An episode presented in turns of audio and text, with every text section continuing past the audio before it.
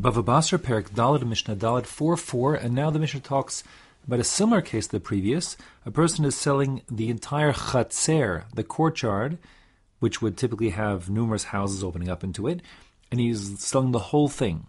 So he says one sells the chatzer. The question is when he sells the chatzer without defining what is included in the quote unquote whole thing, what is included? So says the Mishnah, Mocher chatzer macher batim. The houses are included because a normal chatzera has houses, so of course he means integral part of the chatzera, the houses themselves, as well as the boros shichnu ma'aros. Same goes for the pits, the water cisterns, whether they're round or long, skinny, or covered. The point is that unlike a house, which doesn't normally necessarily have to have its own private water source, people can go to the more communal shared water source of the chatzer. A normal chatzer does have a water source for the members of the chatzer, and therefore, when one sells the chatzer, so then the water cistern goes with it.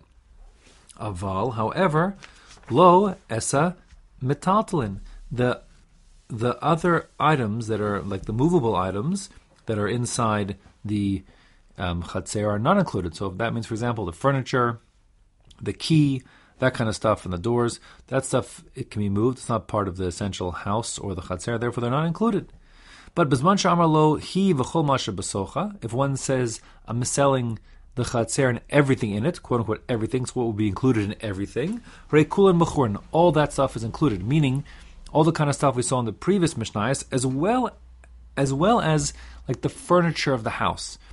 And the houses, I should say. Um, because the thought is, and this is the difference in those two Mishnayos, this is one shot. The thought is that if a person's moving house, he's going to take his stuff with him, because although it's not so easy to transport your bed and that kind of thing, you make an effort because you need your bed. But if you're moving chatzeros, you're moving on to like a new land, new faraway place. That's why you're totally checking out entirely, and therefore it's not going to make any sense to bring the furnishings of the homes with you. You're going to leave them behind. So that's the thought over here.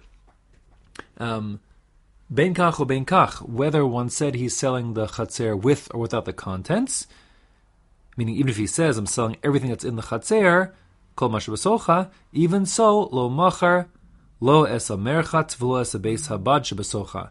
What would not be included is if there happened to be on the premises of the chatzer a merchatz, a bathhouse, that's a public bathhouse, um, like or a commercial bathhouse, it's like a commercial business, or a Beis Habad, an olive press, also a commercial installation. The idea is that these things, not every chatzer needs to have a bathhouse or a or a olive press. Rather, those are like a, commercial installations which are um, used for profit, and like people around from numerous chatzeros will make use of them. So all the neighbors from various chatzeros would come to use this bathhouse or to use this olive press, and therefore it's not an integral part of a chatzer. So when I say I'm selling my chatzer, that would include the basic things that are chatzer part of, but it would exclude these kind of commercial installations.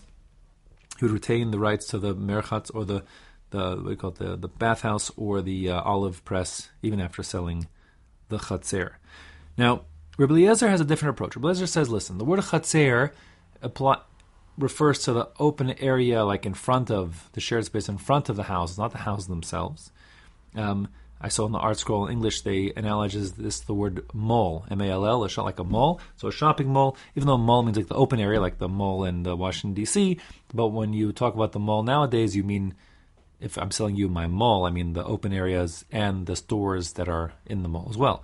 Same idea. So the Tanna Kamma held we say the chatzerim and the chatzer and the structures like the houses on it. That's part of it. But Rabbi says no. Rabbi Omer hamocher es chatzer lo machar ela avira shel chatzer. Always including is the literally the air space, the air of the chatzer, meaning the grounds outside of the home. So that means that the purchaser could, let's say, he could he could build his own commercial installation. He could put in there a, a, an olive press or a, a merchatz. But the homes, the houses, the batim remain um, unsold.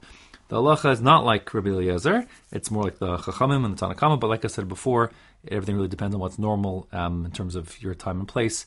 And I think this just isn't like how our time and place works at all. So it's hard to say what what the really halacha would be. It would depend on what people understand such expressions to be.